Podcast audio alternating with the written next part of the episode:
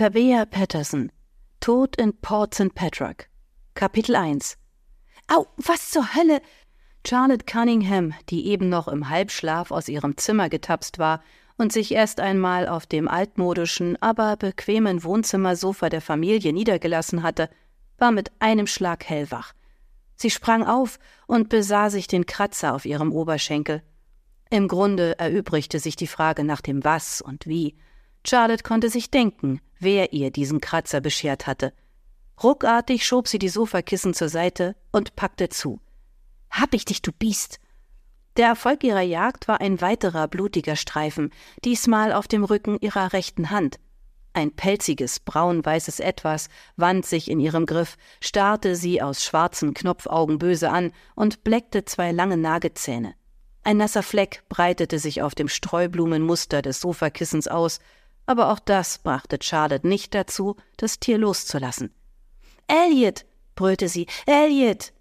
Was denn los? Die Wohnzimmertür öffnete sich und ein sommersprossiges Jungengesicht, umrahmt von wilden rotbraunen Locken, kam zum Vorschein. Nimm das Vieh hier weg. Wie oft muss ich dir noch sagen, dass du deine Meerschweinchen nicht überall frei herumlaufen lassen sollst? Lilly ist kein Vieh, erwiderte Charlottes jüngster Bruder vorwurfsvoll. Mit seinen dreizehn Jahren war Elliot das Nesthäkchen der Familie, ganze zwölf Jahre jünger als seine Schwester. Er nahm den pelzigen Tierkörper aus Charlottes Händen mit geübtem Griff entgegen. Mit einem Anflug von Schadenfreude registrierte Charlotte, dass das Meerschweinchen seinen liebevollen Eigentümer ebenfalls kratzte, doch Elliot schien das nicht zu kümmern. Jetzt hast du sie erschreckt, Arme Lilly, komm. Fürsorglich trug Elliot das Tier auf sein Zimmer, um es dort, das hoffte Charlotte zumindest, in seinen Käfig zu sperren. Lilly, schnaubte Charlotte. Als Tochter einer Tierärztin war sie eigentlich daran gewöhnt, das Haus mehr oder weniger freiwillig mit diversen Vierbeinern, Fischen, Insekten oder Kriechtieren zu teilen. Ihre Mutter war einfach zu gutmütig, um einen ihrer Patienten im Stich zu lassen, selbst wenn deren Eigentümer es taten. Ihr jüngster Bruder Elliot liebte Tiere ebenso abgöttisch. Eine Zeit lang hatte er sogar ein Terrarium mit fingerlangen südamerikanischen Kakerlaken besessen. Im Moment jedoch gehörte seine besondere Zuneigung den Nagern. Anfangs hatte Charlotte aufgeatmet, als die Kakerlakenzucht der Vergangenheit angehörte. Inzwischen hatte sie allerdings den Überblick verloren, wie viele Meerschweinchen Elliot beherbergte. Ihrer Ansicht nach waren es entschieden zu viele allesamt übelriechende und noch übler gelaunte Biester, vor denen selbst die Katze Angst hatte. Und das, obwohl es ansonsten wenig gab, das die Ruhe der gravitätischen grauen Perserkatze erschüttern konnte, die auf den klangvollen Namen Queen Victoria hörte. Manchmal kam sich Charlotte, die sich lieber mit menschlicher Kommunikation befasste, in ihrem eigenen Zuhause wie eine Außenseiterin vor. Als Charlotte Lappen und Seifenwasser aus der Küche holen wollte, um den Fleck auf dem Sofa zu beseitigen, begegnete sie dort ihrem mittleren Bruder Rory.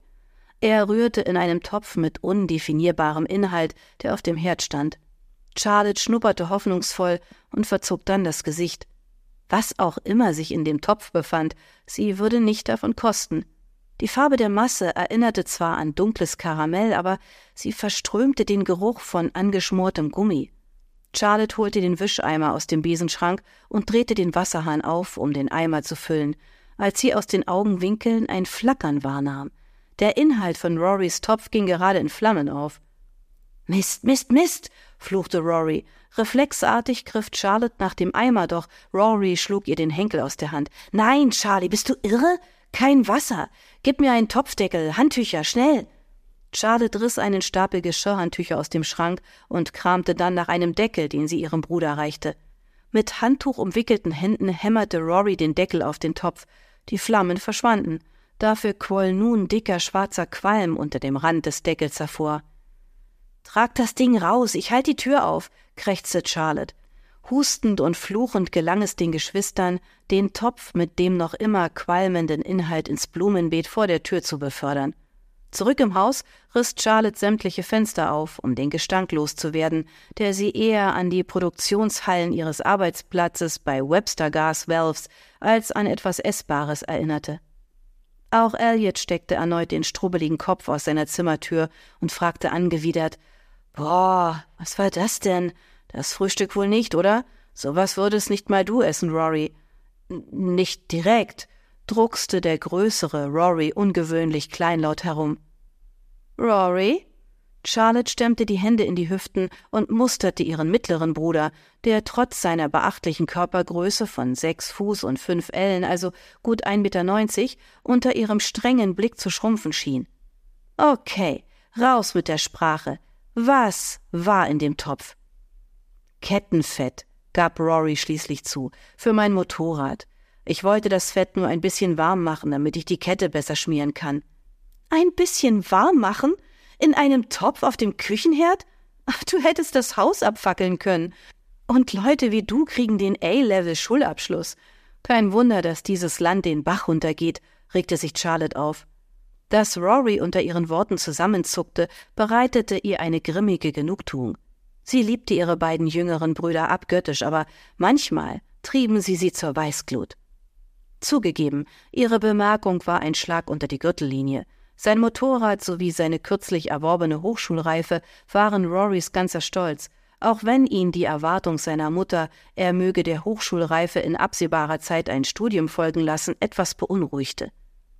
Im Gegensatz zum Rest seiner Familie gehörte Rorys Leidenschaft weder Tieren noch Menschen, sondern Maschinen und Motoren, an denen er mit Begeisterung herumbastelte. Es war ein Versehen, okay? murmelte er. Außerdem war es ein alter Topf. Mom wird dich trotzdem erwürgen, wenn sie das hier mitkriegt. Also sieh zu, dass du die Schweinerei beseitigst, bevor sie nach Hause kommt. Lass dir meinetwegen von Elliot helfen, ich muss jetzt los. Charlotte schielte nach dem rußbeschmutzten Zifferblatt der Küchenuhr, warf dann einen Blick auf den Kalender, der neben dem Kühlschrank hing, und begann erneut zu fluchen. Verdammt, fast hätte sie wegen des ganzen Durcheinanders vergessen, was heute für ein Tag war. Der Tag der Qualitätsprüfung, die alljährlich die gesamte Belegschaft der Firma Webster Gas Valves in Atem hielt.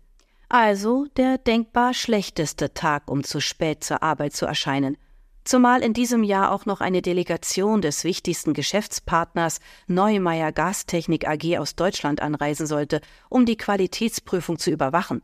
Schon seit Wochen stand die ganze Firma Kopf, und nun hätte Charlotte den wichtigen Termin beinahe verschwitzt. Zum Glück war sie gestern Abend noch geistesgegenwärtig genug gewesen, sich ihre Garderobe für den heutigen Tag zurechtzulegen.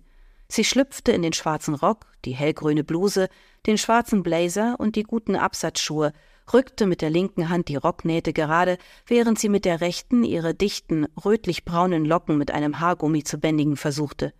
Für eine sorgfältige Frisur blieb keine Zeit mehr, ebenso wenig wie für Make-up oder Frühstück. Charlotte hastete zur Tür hinaus. Charlie, du musst noch, rief ihr Rory hinterher, doch die zweite Hälfte des Satzes hörte sie schon nicht mehr. Draußen strahlte die Augustmorgensonne vom blauen Himmel. Ein seltener Anblick an der Atlantikküste Cornwalls, die sich auch im Sommer oft in Nebel hüllte. Charlie jedoch hatte keinen Blick für das schöne Wetter, ebenso wenig wie für den hübschen Anblick der Heckenrosen und üppigen Lavendelbüsche, die das aus Schiefer gemauerte Häuschen mit dem schlichten Namen Hill Cottage säumten. Energisch öffnete Charlotte die Fahrertür des betagten roten Forts, der in der Einfahrt stand, und setzte sich hinter Steuer. Als sie den Motor anließ, wurde ihr mit einem Schlag klar, was sie laut Rorys Hinweis noch tun sollte, nämlich tanken. Anscheinend hatte sich ihr Bruder gestern mal wieder ohne zu fragen ihr Auto geliehen.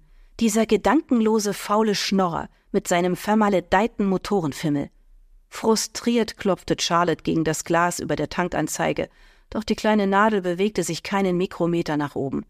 Da nützte es auch nichts, dass Charlotte ihren Bruder in allen Sprachen verfluchte, die sie kannte. Sie würde es unmöglich schaffen, im Büro alles Nötige für die Ankunft der deutschen Delegation vorzubereiten, wenn sie jetzt noch an der Tankstelle halten musste. Die Tankanzeige zeigte im roten Bereich, war aber noch nicht ganz leer. Vielleicht. Sie musste es einfach riskieren. Charlotte fuhr aus der Einfahrt und ließ den Wagen im Leerlauf den Hügel hinabrollen, bevor sie auf der Hafenstraße den Gang einlegte. Die Schönheit des beschaulichen Hafenstädtchens Port St. Petrock, direkt an der Steilküste gelegen, mit seinen schmalen, steil abfallenden Gassen, den grauen Häusern aus Schiefer und Granit und den mit bunten Markisen geschmückten Geschäften, deren Fensterscheiben und fantasievoll bemalte Namensschilder im Sonnenlicht wie frisch poliert blinkten, zog unbemerkt an ihr vorbei. Ihre Gedanken gehörten ganz dem Unternehmen Webster Gas Valves, dessen Fertigungsanlage für medizinische und brandschutztechnische Glasflaschenventile einer der wichtigsten Arbeitgeber der Stadt war. Charlotte war in die Firma eingetreten, nachdem sie ihre College-Ausbildung beendet hatte. Obwohl ihre Stellungsbezeichnung kurz und knapp Secretary lautete, waren ihre Aufgaben inzwischen vielfältig. Beantworten von Kundenanfragen, Verfassen und Übersetzen von Produktinformationen, Organisieren von Konferenzen und Dienstreisen, überall verließ man sich auf sie, allen voran der Seniorchef Arthur Webster. Dass sie ihm außerdem jeden Morgen seinen koffeinfreien Kaffee am Schreibtisch servierte, gehörte selbstverständlich dazu. Und natürlich war sie heute dafür zuständig, die Gäste aus Deutschland bei Laune zu halten, wenn sie es denn schaffte, rechtzeitig an ihrem Arbeitsplatz anzukommen. Nervös krallte Charlotte ihre Hände fester ums Lenkrad, während sie die kleine Begrüßungsrede auf Deutsch vor sich hin murmelte, die sie gestern noch eingeübt hatte. Ihre Kollegen versicherten ihr zwar immer wieder, ihr Deutsch wäre perfekt, doch sie wusste, dass das nicht der Wahrheit entsprach.